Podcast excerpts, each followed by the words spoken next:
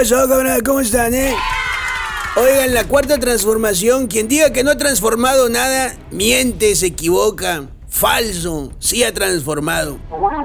Por ejemplo, transformó el Insabi en el ni saben cuándo va a haber medicinas, ni cuándo te van a atender, ni si hay doctores o no. Sembrando vida lo transformaron por sembrando a vivos. Ah, como se han clavado dinero. Vaya, es como que el juego de juguemos a sembrar.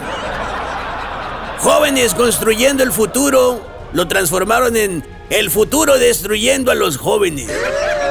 Y claro, no faltaron los vivos que inventaron a jóvenes para cobrar por ellos. Las universidades, en lugar de ser Benito, resultaron ser universidades Patito.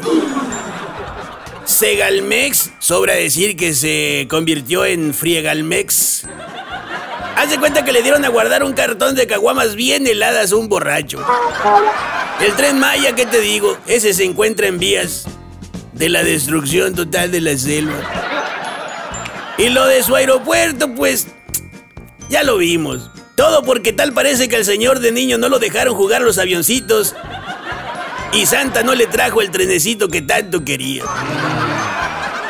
Espero que ahora que tenga la refinería de Dos Bocas y la de Deer Park, empiecen primero, pues por refinarse ellos, ¿no? Ay, no, ¿qué es eso?